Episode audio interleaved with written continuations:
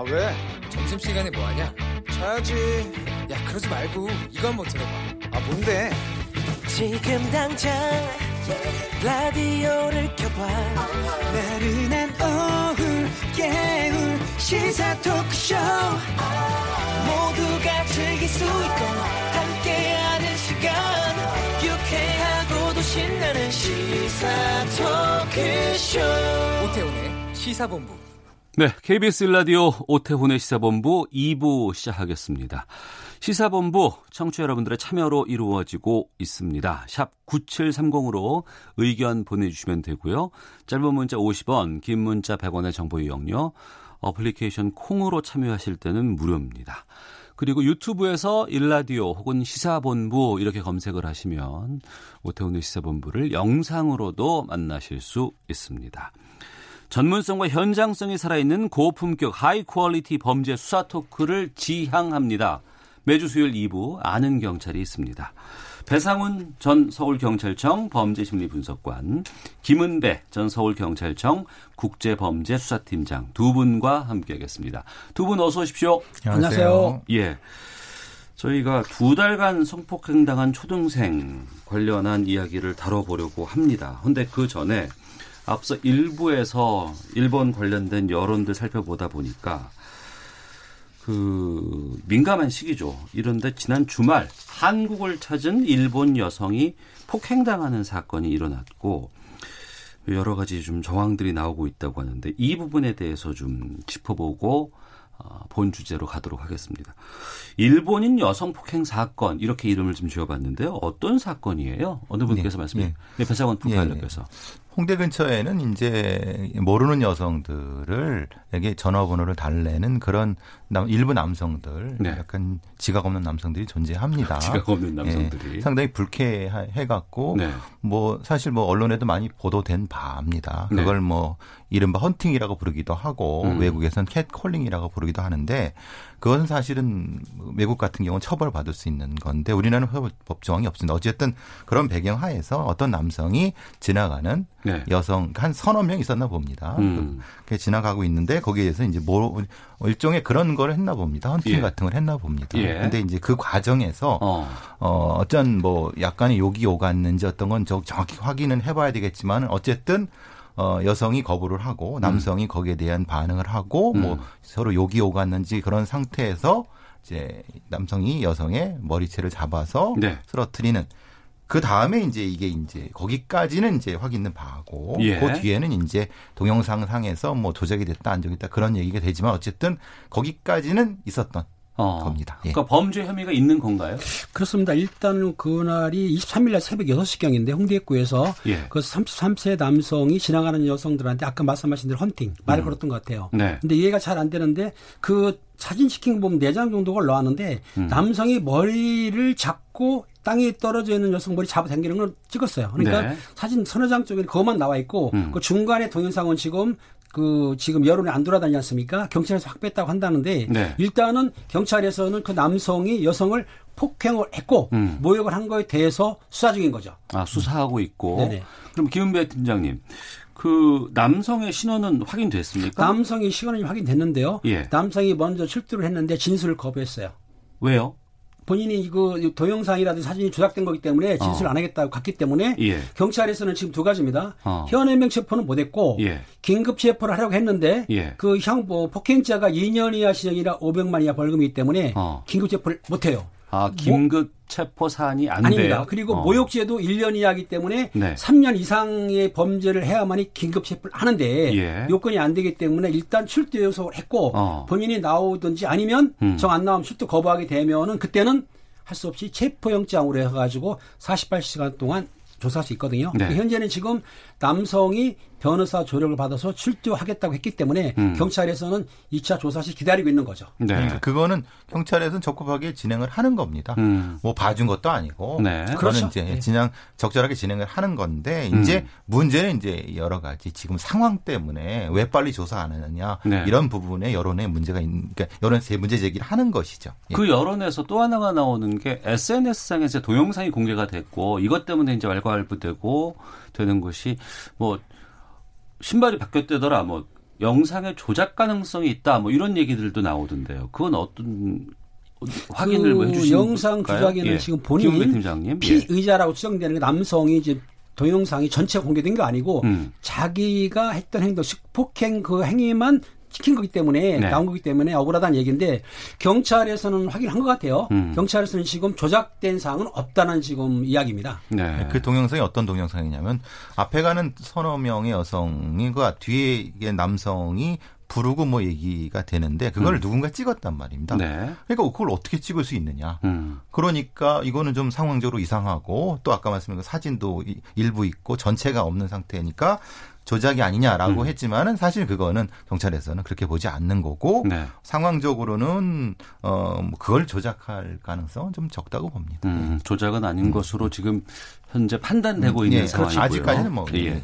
앞서 일부에서 JP 대- 어, 뉴스의 유재순 대표는 이 영상 때문에 일본에서는 더욱더 반한 감정이 올라오고 있고 일본의 지상파 TV조차도 이 어, 피해 여성에 대해서 인터뷰까지도 내보내고 있다고 하는데 두 분께서 지금 보시기에 이 민감한 시기에 이게 반일 감정에서 불거진 사와, 사건인 것인지 아니면 단순한 헌팅 과정에서 비롯된 것인지 저는 이거는 반일 감정하고 전혀 상관없다고 봅니다. 네. 홍대 근처나 음. 신림동이라든가 서울대 입구역이라는 이 몇몇 그런 데는 아주 이런 그 잘못된 그런 헌팅이라고는 잘못된 생각을 가진 남성들이 존재합니다. 네. 저한테도 뭐 상담을 받으러 하러 요- 요청하는 여성들도 꽤 있거든요. 음. 그러니까 굉장히 불쾌하고 예. 그래서 뭐 전화번호를 안 주고 그러면 욕하고 때리고 그래서 사건 하는 게 많거든요. 음. 그런 사건 중에인데 그게 네. 이제 하필 일본인 여성이기 때문에 음. 어, 이 상황이 벌어진 것이지 굳이 일본이 그러니까 바로 일본인이기 때문에 공격했다. 저는 저는 그렇게 생각하지 않습니다. 네. 저도 기흥 지금 보기에? 예. 일본인 여성을 타겟으로 한 건 아니고요. 음. 그 말씀하신 대로 이제 홍대에서 catcalling이라고 있지 않습니까? 네. 그거를 하다가 여성이 공교롭게도 일본 여성이 했던 거고 현재 시 우리나라에서는 catcalling을 처벌하지는 못하거든요. 음. 못하는데 스토킹처럼 하게 되면은 계속 그러면은 경범죄 처벌법에 처벌은 가능해요. 아, 반복적으로 할 경우에는 경범죄로 그러니까 처벌할 수 있다. 가능한데 예. catcalling 단지 뭐 젊은 남녀 들이 말 건다 해가지고 그 건으로 대해서는 처벌하기는 좀 어려운 거죠. 아. 음, 근데 계속해서 어, 싫다고 하는데도 쫓아오고. 예, 예. 근데 그 다음 단계입니다. 네. 싫다고 하는데 쫓아오면은 이 남성이 욕을 하거나 외모 비하를 해버립니다. 음. 이렇게 해버리니까 네. 그 여성은 바로 또 욕으로 받아치면서 이제 폭력 상황이 벌어지는 게 딱 그 상황이거든요. 음. 근데 그게 하필 일본인 여성이었기 때문에 네. 이런 문, 그 하필 또 시기가 또 여기였기 때문에 그런 것이지. 음. 이건 이, 이 홍대 주변에 이런 이런 잘못된 문화가 있는 걸 아는 사람들은 이건 절대 반일 감정과 관련이 없다는 것은 이해하실 겁니다. 청취자 김종무님께서 헌팅하지 마세요. 싫다는데 왜 합니까? 이렇게 음. 의견 보내주셨는데 혹시라도 홍대 주변이라든가 이런 쪽에서 뭐 여기가 뭐 그 장소만 또 그런 건 아니겠지만 이렇게 이런 남성들이 있으면 뭐라고 해줘야 되겠네. 아, 그렇죠. 이건 전 절대 안 돼요. 이거는 네. 여성들이 대단히 불쾌하게 생각하고 이거는 음. 범죄로도 처벌해야 된다고 범죄학자들이 많이 얘기하는 부분입니다. 아직은 아니지만요. 알겠습니다. 그러니까 우리나라에서는 지금 지나가는 여성도 있으면은 전화번호 달라고 하거든요. 예, 예. 요걸 가지고 처벌할 게 없기 때문에 아. 지속적으로 아까 말씀한 대로 따라다니거나 지속적으로 하게 되면은 예. 경범죄 처벌법이 있기 때문에 처벌은 가능해요. 10만 원 이하 벌금은 되는데 음. 그 전까지 한두 번 말한 거 가지고는 처벌하기는 조금 어렵다 그 말씀인 거죠. 네. 최근에 일본 승용차를 훼손한 사건도 있었다면서요? 글쎄요. 회사원 골- 프로파일께서. 그러니까 예. 골프장에서 음. 그 아마 지금 듣기로는 그분이 의- 의사 직업이시라고 그러시던데요. 네. 근데 일본 승용차가 앞에 있으니까 아마 돌 같은 거는 쭉 긋고 가셨나 봐요. 어. 예. 그러니까 그왜 그러냐 이렇게 나중에 찾아서 했더니 뭐 일본 차라고 되는데 글쎄 저는 그거는 어 일본 차기 때문에라기보다는 다른 이유가 있었다는 생각이 좀 들거든요. 다른 이유. 예를 들면 뭐 다른 차를 앞 차가 앞을 기- 막아서 기분 나빴다든가 음. 그러니까 변명을 일본 차라고 했을 수 있다는 겁니다. 그러니까 네. 일본 차기 때문에 긁었다기보다는 아. 나중에 그에 대한 것을 자기가 CCTV 찍혀고 책임져야 되니까 네. 그냥 변명을 하면서 빠져나가려고 하지 않았을까라는 생각이 듭니다. 어디 양식이 있는 의사분이 그 돌로 거기를 긁는 게 그게 사실은 적절하지 않죠. 음. 아, 그럼요. 네. 그거는 이제 8월 23일 날 일어났는데요. 김포 네. 골프장이에요. 예. 근데 그 의사라는 분이 그 외도차가 세대가 연대를 주사돼 있으니까 돌을 주어서 긁은 건 맞아요. 근데 음. 이제 변명하듯이 화가 나서 그랬다. 일본 차기 때문에 이렇게 변명을 했었고 네. 4월 달에도 포항에서 한 20대 정도 차를 긁었어요. 음. 그분은 이제 노골적으로 일본에 싫어서 그랬다. 네. 이런 식 말을 했어요. 그러니까 이런 걸로 해서 반일 감정을 나타내면 안 되는데 예. 가끔 그런 분들 때문에 지금 만약 국제 관계, 한일 관계가 더 냉각될 수도 있기 때문에 음. 좀 조심하셔야 될 것 같습니다. 네. 4150님의 의견을 알려드리겠습니다. 전해드려야 될 것 같은데요. 아베 정권이 일본과 한국의 문제인 것처럼 가십거리로 삼고 있지만 일본 여성 폭행 사건은 한일 갈등과는 관계없는 것입니다. 우리 언론들도 그런 쪽으로 휘말리는 것 같아서 아쉽습니다라고 얘기했는데 굳이 그냥 한 개인의 뭐 일탈 아니면은 한 개인의 어떤 그릇된 이런 행동들 이런 것이 막 언론을 타고 또 일파만파 좀 퍼지는 것도 좀 경계를 해야 되죠. 예, 좀 이건 자제해야 되지 않을까 싶기도 하고요. 일본 언론에서는 아주 호기를 만난 거죠. 음. 이것은 예. 그러니까 이것은 우리 언론도 부안해동하면 안 되는 거죠. 음, 알겠습니다. 아는 경찰 배상훈 전 서울경찰청 범죄심리분석관 김은배 전 서울경찰청 국제범죄수사팀장과 함께 말씀 나누고 있습니다. 아, 이 뉴스 보는데 참 참담했습니다. 초등학교 여학생을 같은 지역의 중고등생, 남학생들이 무려 11명이라고 합니다. 상습적으로 성폭행을 했다고 하는데 가능한 일인지 참 좀 정리를 좀 해주시죠. 이게 이제 이게 아동이 피해인 상황이기 때문에 정확히 경찰에서도 정확한 뭐 장소나 시간이나 아니면 대상인데 절대 예. 공개하지 않습니다. 예. 대략적으로 강원도 모 지역에서 음. 두달 동안 있었던 일이라고 하고 가해자도 어 청소년 네. 뭐 미성년자이죠. 어 고등학생에서 중학생 사이에 있고 피해 학생도 이제 초등학생이기 때문에 그런데 그 앵커께서 가능하냐고 물어보시지만은 어 저희 프로파일러들이 사실 많이 그 스크리닝 하는 것 중에 그 이렇게 말씀 좀 그렇지만 도 단위에서 최소한 두 개 정도는 있습니다. 이런 것들이. 무슨 뜻이죠? 그러니까 이제 기억하실지 모르겠지만은 어느 시골 지역에 그 60, 70대 노인들이 노인분들이 지적 장애 여성을 음. 집단 강간했던 사건 작년에 있었던 일입니다. 네. 그 재작년에도 거의 비슷한 일이 있었습니다. 이게 존재하는 겁니다. 음. 어, 존재하기 때문에 분명히 우리가 알고는 있지만은 사실 찾기가 쉽지 않은 네. 사건들이죠. 아, 범죄가 벌어지곤 있지만 예, 예.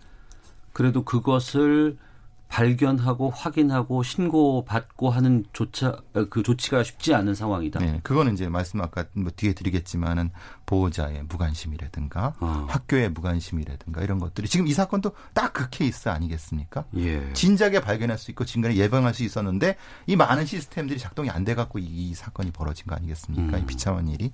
중고생 11명이 어, 용의자인데 구속은 4명만 됐다고요?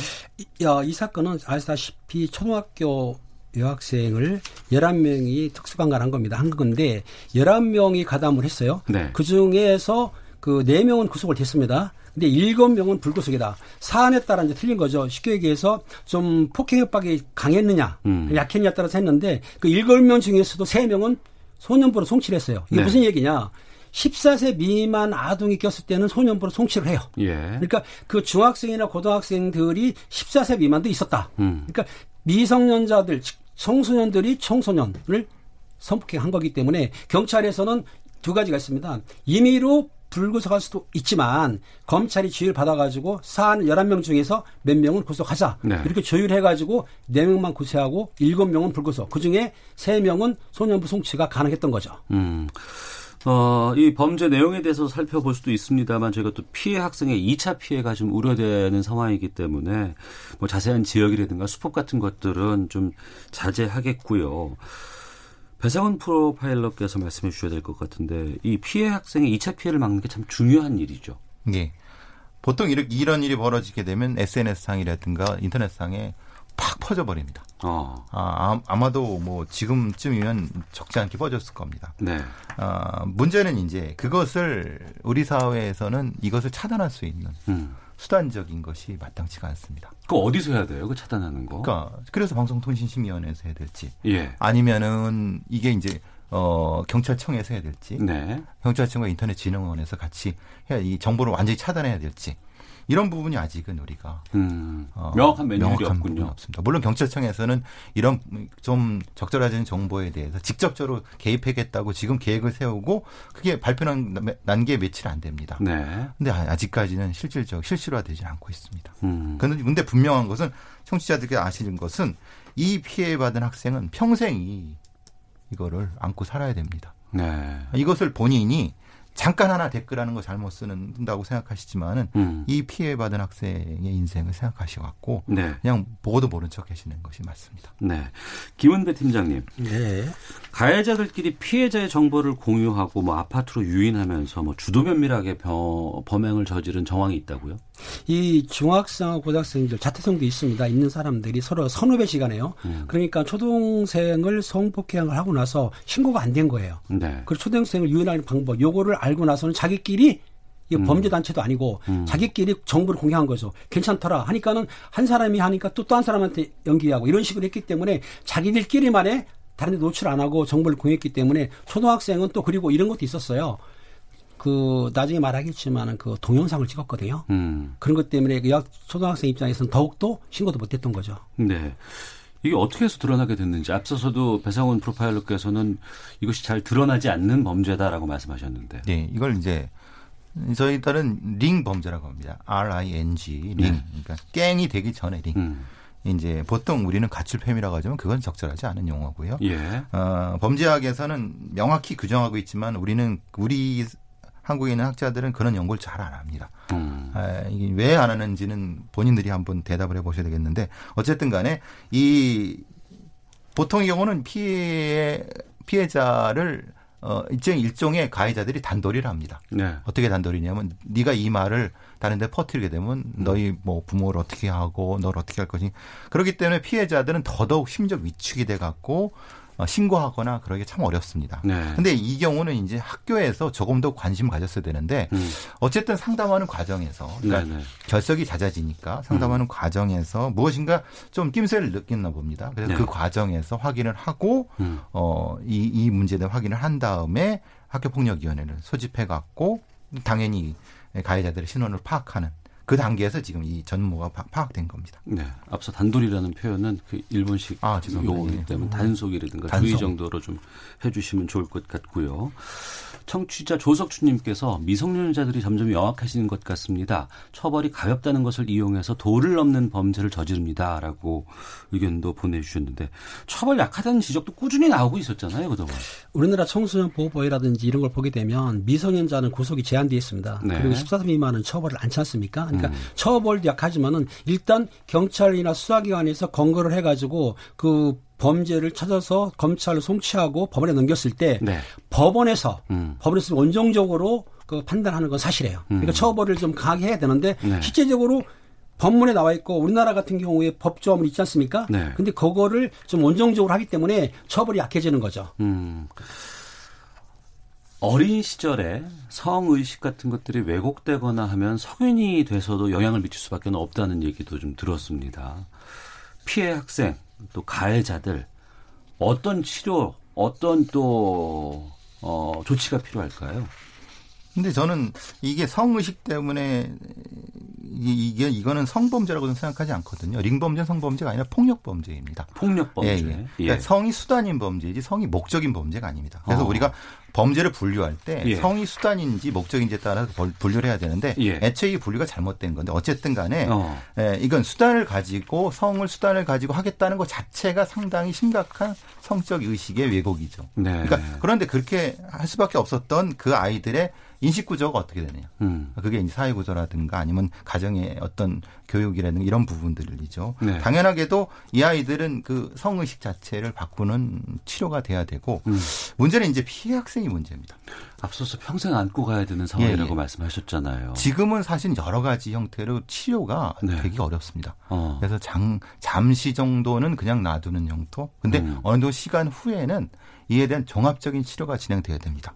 근데 음. 문제는 그 아이가 지금 돌봄을 받을 수 있는 상황이 또 아니라고 하거든요. 어. 왜냐하면 지금 뭐 친모 부분이 이 혹시 지금 이제 일종의 아동학대 음. 방임에 해당할 수 있기 때문에 처벌을 받아야 되는 입장일 수도 있는 상황에서 음. 그럼 지역사회에서라든가 학교라든가 이런 데서 이 개입을 해야 되는데 네. 그 개입의 정도가 사실은 명확하게 규정되어 있지 않습니다. 명확하지 않습니다. 아이고. 네. 그러니까 이 이게 어 범죄 자체도 문제이지만 음. 이 이것을 처벌하고 그다음에 이 가해자 피해자들을 치료하는 것이 지금 이거보다 훨씬 10배 이상의 그러니까요. 노력이 든다는 예, 것이 예. 더 문제이고 그 노력이 드는 것을 우리 사회가 지금은 감당을 못 하고 있다는 겁니다. 어. 제가 단언하건데 이 가해자들은 가장 많이 받아야 3년형밖에 안 받을 겁니다. 그리고 대부분은 그냥 보호 아마 2, 3호 정도에서 끝날 겁니다. 아마 그건 저기 팀장님도 동의하실 텐 내용이지만 이 부분은 이 가해자들은 거의 처벌받지 않을 겁니다. 우리 사회 시스템 자체가 그렇습니다. 3년밖에 안 받을 수 있어요? 가능은? 한데요. 일단은 지금 우리가 수사 안 했기 때문에 확실하게 안 음. 봐서 모르겠는데 이 집단 폭행 같은 거 아까 말씀하신 집단 성폭행은 특수 강간이기 때문에 물론 3년 이상 받을 수는 있어요. 예. 근데 미성년자 같은 경우에는 아까 말했듯이 재판부에서 온정적으로 음. 강경할 여러 가지 변호사가 이제 붙을 거 아니니까 그럼 변호사들이 여러 가지 이유를 대가지고 감형을 아마 하지 않을까 싶은 마음도 드네요. 지금 네. 나오던 게 아주 잘못된 아주 이- 이렇게 얘기하면 안 되지만 피해 학생이 성적으로 무엇인가라고 악, 악의적인 형태의 것이 지금 돌아다니고 있다고 합니다. 어. 그걸 누가 유포시키겠습니까? 예, 예. 가- 뭐 범죄 혐의자들이 그럴 수 그쪽에서 있는 나올 쉽게 아니에요? 말하면 그럴 수 있는 겁니다. 말하자고 예. 하면은 그러면은 이 재판 들어가게 되면 이 상황이 밀양 예전에 밀양 사건처럼 되지 않으리란 보장이 없는 겁니다. 어. 대단히 이건 우리 사회에서 이걸 주목해고 봐야 되는 겁니다. 이 사회 이, 사, 이 사건의 처벌이 어떻게 진행되는지 음. 잠깐 놓치면은 이건 쉽게 빠져나갈 수 있는 겁니다. 가해자들이. 알겠습니다. 이 피해 학생 같은 경우에는 정말 사회가 나서서라도 또 많은 곳에서 좀 관심을 가져서 그것이 뭐 치료가 완벽하게 될 수는 없겠지만 그럼에도 불구하고 꾸준히 좀 해줘야 되지 않을까 싶은 마음이 좀 드는데요. 배상훈 전 서울경찰청 범죄심리분석관, 김은배 전 서울경찰청 국제범죄수사팀장과 함께하고 있습니다. 아는 경찰. 헤드라인 뉴스 듣고 계속해서 이어가도록 하겠습니다. 일본의 수출 규제 이후 기술 국산화와 원천 기술에 대한 관심이 커진 가운데 정부는 내년부터 3년 동안 5조 원 이상을 투입해 주력 산업의 핵심 기술 개발을 지원합니다. 조세영 외교부 제1차관은 나가미네 야스마사 주한 일본 대사를 조치해 일본이 한국을 백색 국가에서 제외하는 조치를 시행한 데 대해 엄중히 항의했습니다. 김현종 청와대 국가안보실 2차장은 오늘 오후 3시 일본 아베 신조 정권이 통관 절차에 간소화 혜택을 주는 백색 국가에서 한국을 제외하는 조치를 취한 데 대한 입장을 발표합니다. 국회 정치개혁특별위원회 안건조정위원회는 오늘 2차 회의를 열고 선거제 개혁법안 조정안을 마련해 의결하려고 했지만 여전히 입장 차이를 좁히지 못한 채 오후에 다시 회의를 열기로 했습니다. 북한의 평산 우라늄 공장에서 나온 방사성 폐기물이 서해로 흘러들어간 것은 환경오염뿐만 아니라 북한이 핵무기용 고농축 우라늄을 생산하기 위해 계속 활동하는 징후라고 미국의 북한 전문 매체 38뉴스가 보도했습니다. 지난달 숨진 채 발견된 탈북민 한모 씨 모자의 장례 협의가 난항을 겪고 있습니다. 정부는 사망 원인에 대한 경찰 조사가 마무리됐기 때문에 절차에 따라 장례를 치르려 하지만 탈북민 단체는 책임자 처벌 등을 요구하며 맞서고 있습니다. 지금까지 헤드라인 뉴스 정원나였습니다. 이어서 기상청의 윤지수 씨 연결합니다. 네, 미세먼지와 날씨 정보입니다. 지금 서울의 초미세먼지 농도는 1세제곱미터당 23 마이크로그램, 미세먼지는 35 마이크로그램을 보이고 있습니다. 보통 단계입니다. 서울뿐 아니라 전국 대부분 지역 보통이거나 좋은 단계를 보이고 있는데요. 오늘도 대기 확산이 원활하기 때문에 미세먼지 상황은 크게 나쁘지 않겠습니다. 다만 오존의 경우 인천과 경기도, 충청남도 지역을 중심으로 오존량이 증가하면서 나쁨 단계까지 농도가 오를 수 있다는 점 참고하시면 좋겠습니다. 한편 지금도 남해안 지방과 제주도 지방 약하게 비가 내리고 있는데 남해안 지역은 오늘 오후에는 비가 다소 그칠 것으로 예상이 되고 있습니다. 제주도 지방은 비가 계속 이어질 것으로 예상이 되고요. 내일도 남해안과 제주도 지방은 비가 내리다가 오전까지는 비가 이어질 텐데 이미 상당히 많은 비가 내린 제주도 지방 적게는 30에서 많은 곳은 120mm 이상 다시 한번 많은 비가 더 내릴 것으로 예상이 되는 상황입니다. 한편 서울과 경기도, 강원도, 충청도 북부 지역, 전라북도 내륙 지역, 경상북도 내륙 지역, 주로 중부지방과 남부 내륙 지역인데요. 오후까지는 곳에 따라 소나기가 내리겠고요. 내일은 북쪽을 지나는 기압불의 영향을 받기 때문에 이 지역들을 중심으로 아침부터 밤 사이에 비가 더 내린다는 점 염두에 두시면 좋겠습니다. 모레는 전국적으로 구름만 다소 많이 끼는 날씨 되겠습니다. 오늘 낮 최고 기온은 서울과 세종, 대전, 강릉, 대구 29도, 광주 28도, 부산과 울산은 27도 안팎까지 까지 오르면서 어제와 비슷한 기온 예상됩니다. 서울은 지금 기온 27.7도입니다. 지금까지 미세먼지와 날씨 정보였습니다. 다음은 이 시각 교통 상황 알아보겠습니다. KBS 교통정보센터의 오수미 씨입니다. 네, 이 시각 교통정보입니다. 나른해지기 쉬운 낮 시간 사고 없도록 안전운행에 만전을 기하셔야겠습니다. 현재 경부고속도로 서울 백면 대전 터널 안 1차로에서 승용차 사고가 발생했습니다. 이 여파로 비룡 분기점부터 속도를 못 내고요. 중부 내륙고속도로도 창원 백면으로 충주 분기점에서 사고가 일어나 충주 일대 2km 밀리고 있습니다. 중부고속도로 남이 백면은 대소 부근에서 작업 여파로 막히고 있고요. 반대 양평 쪽으로도 공사 때문에 밀리는 곳 연풍과 중원터널 부근에서 속도를 줄입니다. 청주 영덕간 고속도로 청주 방면은 수안 터널에서 회인까지 4km 정도 느리게 이동을 하고 있습니다. 서해안 고속도로도 서평택을 중심으로 양방면 다 느리게 이동을 합니다. 지금까지 KBS 교통정보센터였습니다.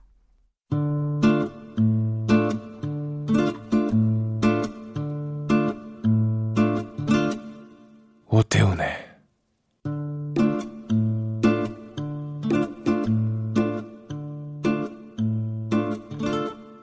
시사본부.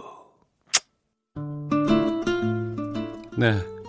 배상훈 전 서울경찰청 범죄심리분석관, 김은배 전 서울경찰청 국제범죄수사팀장과 함께 아는 경찰 하고 있습니다. 앞서 어, 같은 지역에 사는 중고생 남학생들 11명이 초등학생을 상습적으로 성폭행한 사건 알려들었는데요.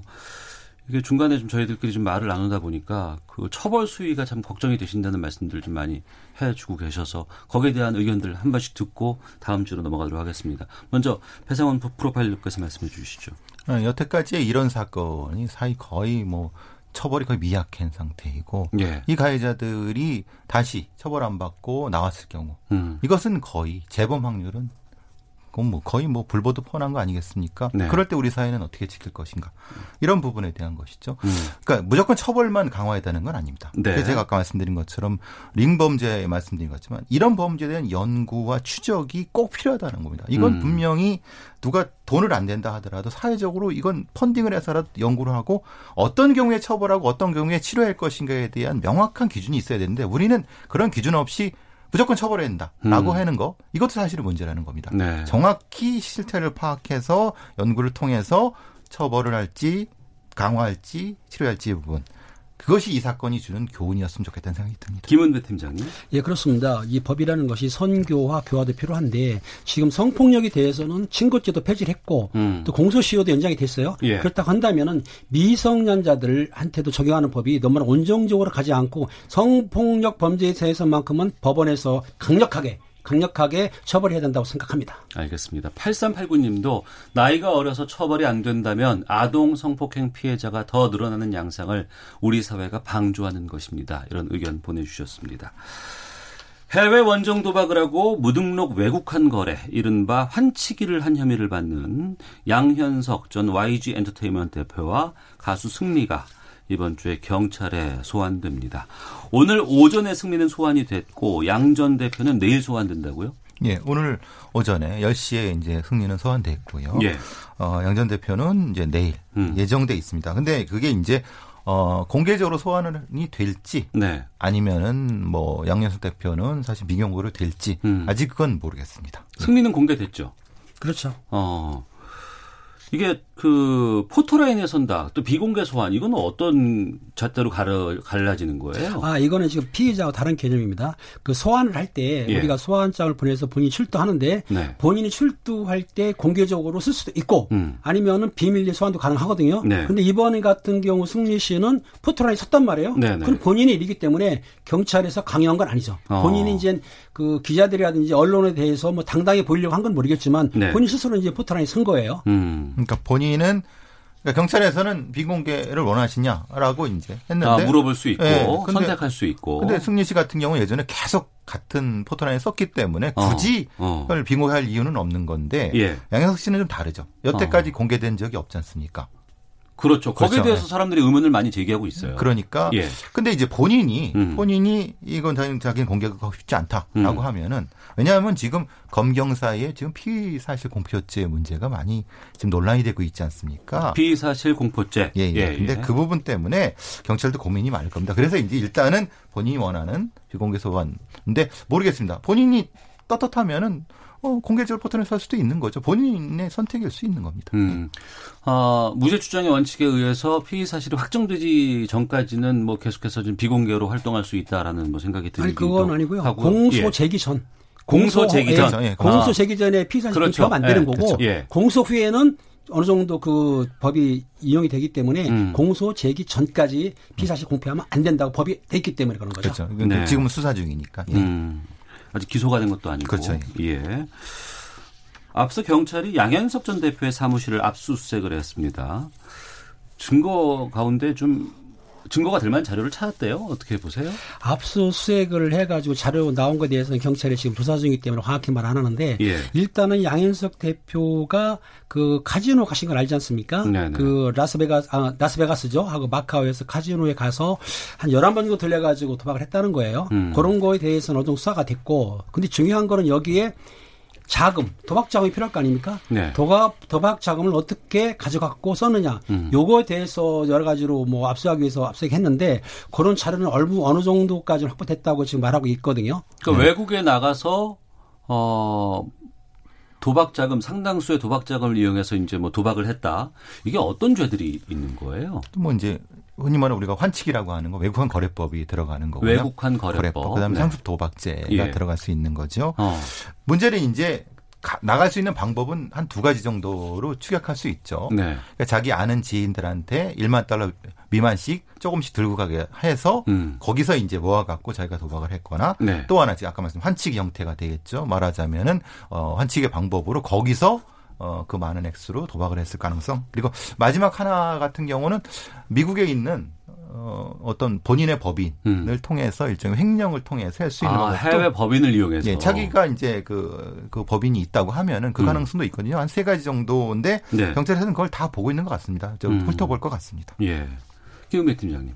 예, 환치 수비라고 한다면은 지금 우리나라에 해외에 가져갈 때 만 불 정도는 신고를 안 하고 가져가요. 네. 신고하게 되면은 뭐 몇만 불도 가능합니다. 음. 그런데 신고하게 되면은 돈이 출처라든지 사용처가 나오기 때문에 아까 말씀하신 환치 방법은 뭐냐면 은행을 통하지 않고 개인들이 수- 돈을 가져가거나 아니면은 한국에서 돈을 주고 그 돈을 미국에서 받는 거. 그러면 환치기거든요. 근데 지금 양 전 대표라든지 승리 씨가 그 카지노에서 뭐 6억 상당을 잃었다든지 10억 잃었다고 말하는 거는 그 돈을 갖고 나갈 수가 없다. 그렇다고 네. 한다면은 환치기 수법으로 해가지고 돈을 자금, 도박 자금 사용 거 아니냐라고 의심받는 거죠. 어, 네. 만불 정도면 한 1200만 원 정도 되겠군요. 그렇죠. 그렇죠. 예, 예. 어. 그러니까 환치기가 환치기가 여러 가지 방법도 있습니다. 그냥 예. 단순한 건 아니라 이제 그 외국에서 거기 있는 사람이 수금해로 오는 경우도 있고요. 수금을 하러 와요. 예, 예, 예. 예. 아, 그런 롤링업자가 오죠. 예, 음. 오는 경우도 있고 예. 그냥 거기에 있는 흔히 말하는 save bank를 이용해 말, 말 그대로 save bank를 이용해 갖고 계속 예치해놓고 거기서 놓고 이제 도박하는 방법도 있고 여러 가지가 구체적으로 말씀드려서 없습니다만은 음. 그런 방법들이 있는데 그 여러 가지 방법을 경찰은 다 이제 그 양수 대표 한 거고 비교해 볼 겁니다. 김은배 팀장님. 예. 앞서서도 이제 해외 법인 뭐 얘기도 하셨는데 배상훈 프로파일러께서 지금 경찰이 미국 재무부 쪽에다가 그 YG 쪽에 계좌 자료를 넘겨달라고 공식 요청한 상태라고 하거든요. 향후 이게 어떤 식으로 수사가 이루어집니까? 지금 우리나라 경찰에서는 외국의 자료라든지 뭐 도박기관 자료 받을 수는 없습니다. 단지 인터폴을 요청해가지고 인터폴 통해서 미국 경찰이 그 재무부라든지 아니면 카지노 자료를 받는데 제가 현직에 있을 때 사실 카지노 수사를 해가지고 카지노 쪽으로 연락했더니 자료를 안 줍니다. 음. 영업 때문에 안 주죠. 하지만은 인터폴 통해서 미국 인터폴이 요청할 경우에는 줄 수도 있거든요. 네. 경찰에서 이번에는 아마 재무부 인터폴 통해서 재무부 통해서 계좌 정도 아니면 이체 정도 정도의 자료를 아마 넘겨 받은 것으로 지금 언론에 나오거든요. 음. 네. 그러니까 그 받은 자료를 여기 있는 본사의 회계 자료는 비교해 보는 겁니다. 네네. 그러니까 들어와야 될 돈이 안 들어왔다고 하면 그게 횡령이 되는 거죠. 음. 그 비교를 정확히 비교. 그래서 이제 아. YG 본사를 그 회계 자료를 찾은 이유가 그것 때문이었습니다. 알겠습니다. 여기까지 하도록 하겠습니다. 오늘 아는 경찰 배상훈 전 서울경찰청 범죄심리분석관 김은배 전 서울경찰청 국제범죄수사팀장 두 분과 함께했습니다. 두 분 오늘 말씀 고맙습니다. 감사합니다.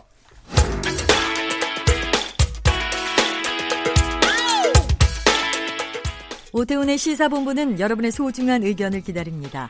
짧은 문자 50원, 긴 문자 100원의 정보 이용료가 되는 샵 9730, 우물정 9730번으로 문자 보내주십시오. KBS 라디오 앱 콩은 무료입니다. KBS 라디오 오태훈의 시사본부. 지금 여러분은 대한민국 라디오 유일의 점심 시사 프로그램을 듣고 계십니다. 네, 1시 44, 40분 40초 넘어가고 있습니다. 김성환의 뉴스 쏘다 시작하도록 하겠습니다. 이번 주, 어, 그야말로 조국 청문회 전국입니다. 조국 법무부 장관 후보자 관련한 여러 가지 의혹을 두고 여야가 첨예하게 대립해 왔습니다. 정치권뿐만 아니라 아, 많은 여론도 지금 갈려 있는 것 같기도 하고 이런 상황에서 검찰이 전격적으로 압수수색 나섰습니다.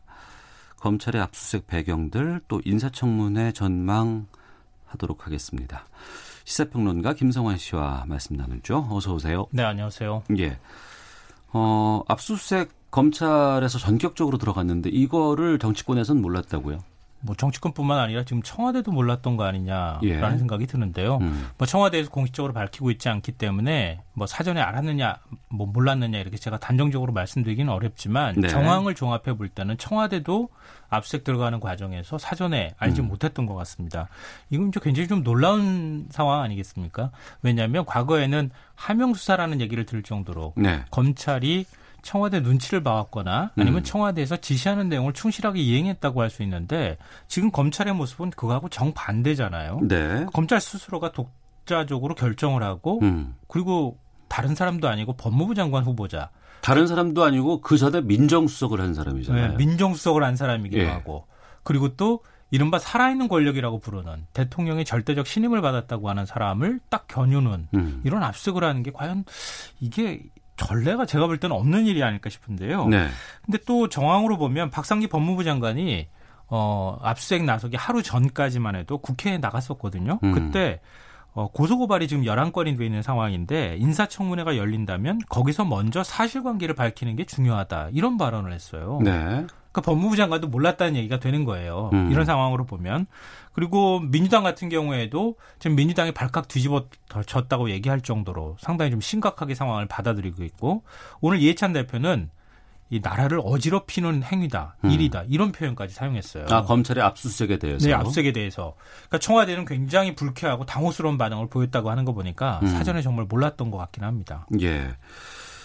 오늘 아침에 김경래 최강시사인가 거기에 그 백혜련 네. 민주당 법사위원이 그런 얘기를 했더라고요. 지금 청와대 분위기는 뭐 이전과는 달라서 뭐 법무부 장관에게 뭐 미리 보고를 한다거나 검찰 쪽에 요구를 하거나 뭐 이런 상황은 아니라고는 말씀을 좀 하시는 것 같기는 한데 인사청문회를 앞둔 국무위원 후보자와 관련된 의혹들 여기에 대해서 검찰이 먼저 압수수색을 하는 거는 전례가 있어요? 아니요. 이건 거의 전무후무한 일이 될 것 같아요. 음. 왜냐하면 인사청문회라고 하는 과정이 있잖아요. 네. 그러니까 아무리 그러니까 과거에도 인사청문회 과정에서 인사검증을 하는 과정에서 굉장히 많은 의혹이 나왔잖아요. 네. 대표적인 게뭐 어, 부동산 투기 의혹 음. 그리고 위장전입. 네. 위장전입도 이거 엄연히 불법이거든요. 그렇죠. 예. 뭐 그 문제뿐만 아니라 탈세부터 시작해서 굉장히 많은 의혹이 나왔지만 인사청문회도 거치지 않은 상황에서 검찰이 우리가 그 혐의를 확인하겠다 이러면서 압수수색을 한 경우는 없었습니다. 음. 그러니까 이번이 굉장히 좀 이례적이다 이런 평가가 나오고 있는 건데요. 네. 어, 사실 윤석열 검찰총장 같은 경우에도 아시다시피 위증 논란이 있었잖아요. 음. 그때도 보수 시민 단체들이 형사 고발을 했었어요. 네. 사건 배당했다는 소리 못 듣지 않았습니까? 음.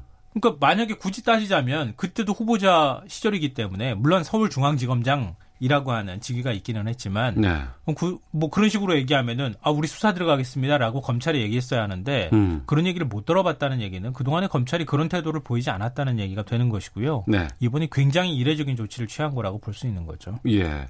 아, 조국 후보자 쪽의 입장은 뭐 인사청문회를 앞두고 검찰 수사가 개시돼서 당황스럽다. 하지만 저와 저희 가족은 검찰 수사에 성실히 응할 것이며 어, 그동안 과분한 기대를 받았음에도 철저히 부응하지 못한 점에 대해서 다시 한번 송구스럽다. 이렇게 밝혔습니다.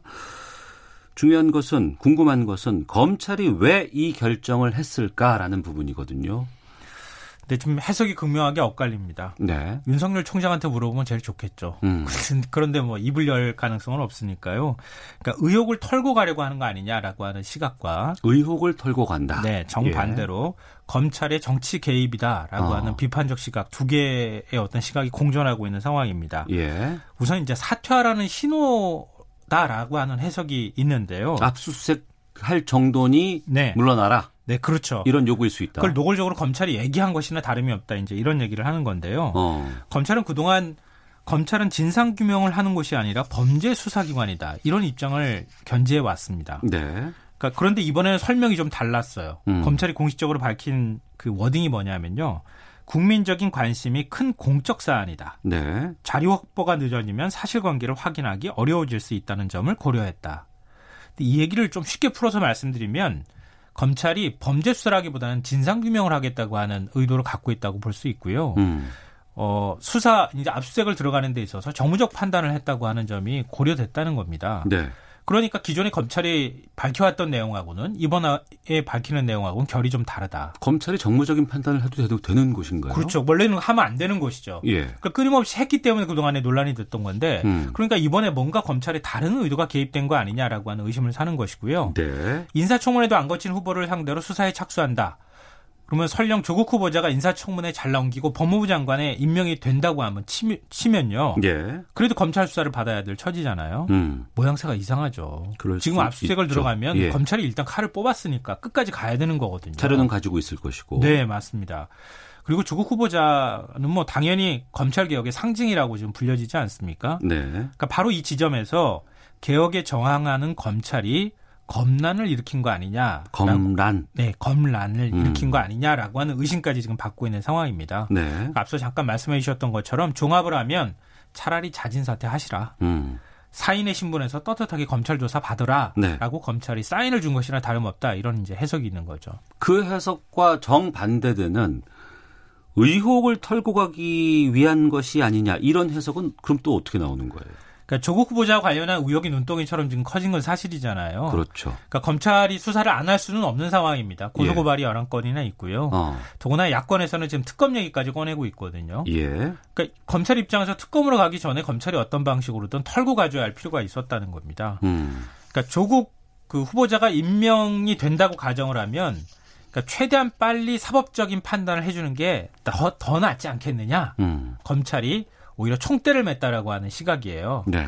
그러니까 이런 시각에서 보면은 어 지금 보수 신문하고 보수 야권에서 이제 이런 주장을 하는데요. 압수수색 대상에서 조국 후보자 집이 지금 빠졌다는 점을 그 하나의 어떤 명분이나 이런 것들로 삼으면서 지금 비판적인 목소리를 내고 있는 겁니다. 그 부산 뭐 공주대 뭐 서울대 고대 뭐 여러 곳이 다 나와 뭐. 있는데 예. 거기서 조국 후보자 자택이 빠져 있다. 네. 어. 그러니까 그 한 20여 곳 되는 대상 중에서 왜 그러면 조국 후보자 집을 빼놨느냐? 네. 그거는 일종의 이제 신호라고 해석을 하는 거죠. 음. 어, 이번 기회에 다 검찰이 털어주겠으니 네. 조금 좀 임기 초반에 부담스럽더라도 어, 법률적인 위법한 사항이 없었다고 판단을 내리면 되지 않겠느냐. 음. 그러니까 그 다음에 조국 후보자가 좀 가벼운 마음으로 뭔가 어, 법무부 장관으로서 네. 어, 임기를 수행하면 되지 않겠느냐, 뭐 이런 거죠. 음. 굳이 얘기하자면.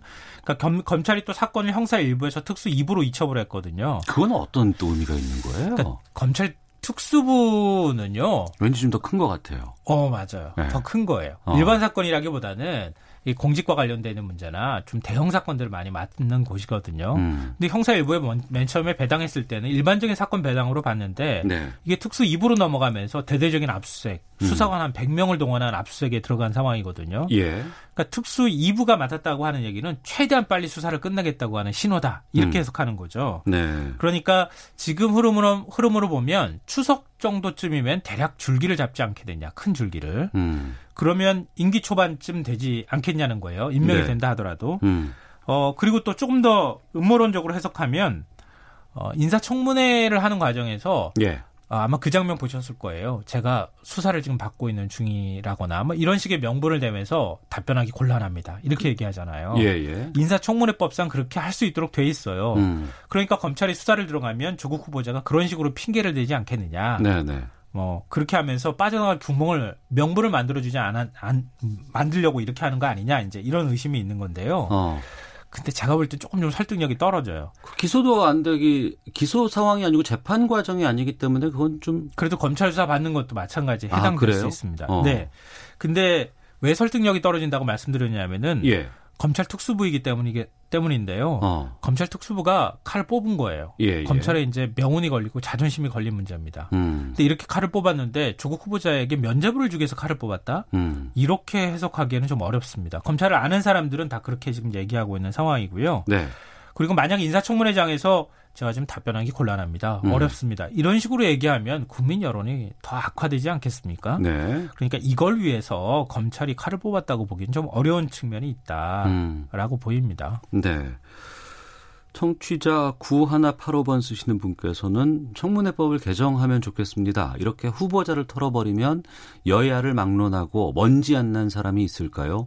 누가 공직을 맡으려고 하겠습니까? 라는 의견도 주셨고 저희 시사본부에 나오는 많은 분들께서 이 청문회 관련해서 이 법을 좀 바꿔야 된다라는 얘기는 공통적으로 여야를 막론하고들 얘기를 하고 계시는데 검찰 수사를 통해서 어떤 의혹 들이 수사가 되는지가 좀 짚어봐야 될 것 같은데. 아, 이게 참 어려운 문제인데요. 예. 왜냐하면 검찰은 도덕성을 검증하는 기관이 아니잖아요. 그렇죠. 어, 불법적인 게 있었는지 없었는지를 확인하는 거 아닙니까? 네. 그렇기 때문에 조국 후보자와 관련되어 있는 예를 들어서 딸의 부정입학 문제라든가 음. 뭐 의혹이죠. 네. 근데 그걸 밝혀내는 게 과연 가능할까? 음. 이런 의문이 든다는 겁니다. 네. 왜냐하면 대학 측이 지금 자료가 남아있지 않다고 얘기하기도 하고 음. 그리고 또 조국 후보자가 과거에 발언했던 사안들에 대해서 검찰이 검증하는 건 또 아니잖아요. 네네. 그러니까 어, 순수하게 법률적인 잣대로 봐야 되는데 어, 보통 이제 우리가 당국대 논문에 조국 후보자 딸이 뭐 이름이 올랐다든가 음. 이런 문제 같은 경우에는 업무방해 혐의를 적용할 수 있는데요. 업무방해 혐의는 공소시효가 7년입니다. 네. 그러니까 이미 공소시효가 지난 겁니다. 그건. 음. 왜냐하면 그런 것들은 2010년 이전에 있었던 일이거든요. 네. 그리고 웅동학원 관련 의혹 가운데 조국 후보자 동생과 전처가 채권을 확보하려고 2006년과 2017년에 소송을 제기했다. 음. 이것과 관련돼 있는 무수한 의혹들이 있는데요.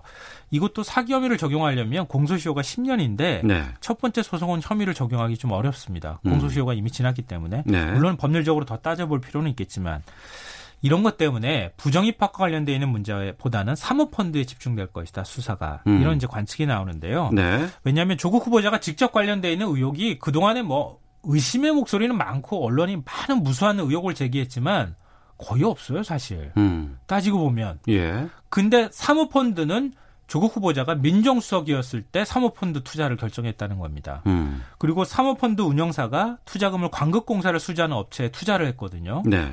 그러니까 업무, 직무와 연관이 있을 가능성이 있다는 거죠. 음. 그러니까 검찰 수사에 여- 수사가 여기로 집중될 가능성이 높다. 이런 이제 관측이 나옵니다. 네.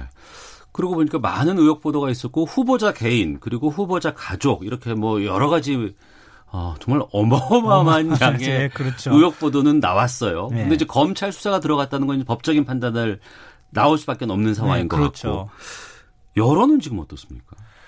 여론은 좀 반분되는 것 같기는 한데요. 예. 왜냐하면 뭐 아시다시피 인터넷 포털 실시간 검색어에 오늘도 그렇게 돼 있던데 음. 어제 같은 경우에는 1위와 2위에 나란히 조국 힘내세요와 조국 사퇴하세요 이게 올랐어요. 굉장히 좀 이례적인 일인데요. 네, 네. 10대, 20대, 50대는 사퇴하라는 의견이 좀 많았다고 하고요. 음. 3, 40대는 힘내라는 의견이 많았다. 이런 분석 결과가 나오기도 했습니다. 네. 근데 이런 게 좀 일종의 진영 논리에 갇혀 있는 주장인 측면도 배제하기는 어려운데요. 음. 그래서 저는 좀 정치권이 여론을 잘 파악해야 한다고 생각합니다. 네. 왜냐하면 정치에서 가장 쉬운 게요. 적을 만드는 일입니다. 음. 어, 보수 야권에서도 지금은 조국을 일종의 적으로 만들고 사회적 공적으로 만드는 이런 일들을 하고 있고 네. 그리고 이제 어, 본인들은 거기서 빠져나가 있다라고 생각할 수 있겠지만 적지 않은 국민들은 민주당이나 자유한국당이나 보수 야권이나 뭐 진보 진영이나 마찬가지로 모두 기득권으로 지금 보인다는 거예요. 음. 그러니까 황교안 대표나 나경원 원내대표 같은 경우에도 이런 논란에서 자유롭지 않다고 하는 시각들도 있는 것이고요. 예. 그러니까 여론이 한순간 돌변할 가능성이 있다. 그러니까 지금 여론이 어느 쪽에 유리하다, 불리하다 이렇게 판단하는 것은 조금 성급하고요. 음. 누가 먼저 개혁적인 모습을 보여주느냐 이게 나중에 결과적으로 그 누가 유리하느냐 불리하느냐를 결정지을 수 있을 거라고 생각합니다. 네. 핵심은 인사청문회입니다. 어, 9월 2일, 3일 이틀 동안 열리기로 합의가 돼 있는 상황이고, 하지만 자유한국당이 지금 보이콧 여부를 결정하겠다고 하다가 유보해 놓은 상황이라서 아직 좀 안개 속에 남아 있는 상황이긴 합니다만, 네. 인사청문회가 열릴 수 있을지, 아니면 여기서 어떤 것들이 다루어질지, 좀 어. 얘기를 해보죠. 예. 결론부터 말씀드리면요. 아직까지는 모르겠다. 음. 인사청문회가 보이콧으로 갈 가능성도 배제하기는 어려워 보입니다. 네. 왜냐하면 당장 오늘 어, 자유한국당 긴급의총에서 나경원 원내대표가 역사상 피의자인 후보자를 인사청문회에 올린 적이 없었다. 음. 이런 얘기를 했거든요. 예. 청문회 보이콧까지 지금 검토하고 있다는 얘기입니다. 왜냐하면 검찰이 압수색을 하기 시작하면서 이게 여론이 이 정도까지 갔으면 자진 사퇴해야 되는 거 아니냐라는 쪽으로 좀 더 돌아섰다고 자유한국당은 보고 있는 것 같아요. 음. 그러니까 인사청문회 안 열 수도 있다는 얘기를 하고 있고요. 네.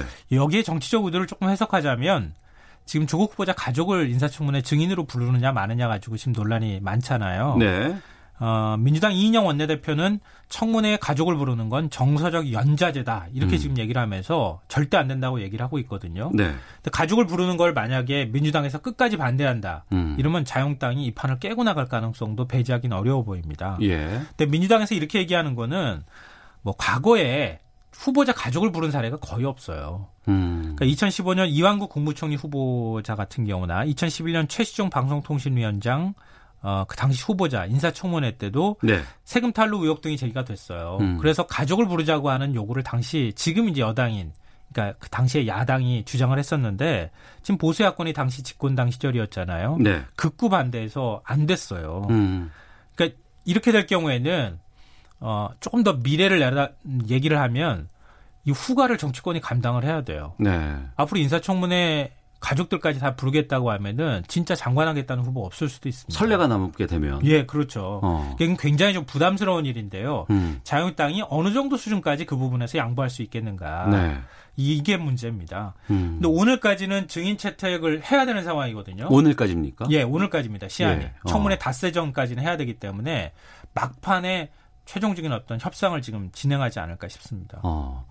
보이콧 결정도 유불리가 상당히 좀 극명하게 드러나는 결정이 아닐까 싶어서. 모두 다 사실은 부담되는 것이에요. 알겠습니다. 자, 뉴스 쏘다 시사평론가 김성환 씨와 함께했습니다. 오늘 말씀 고맙습니다. 네, 고맙습니다. 예. 오태훈의 시사본 마치겠습니다. 내일 12시 20분에 다시 인사드리겠습니다. 안녕히 계십시오.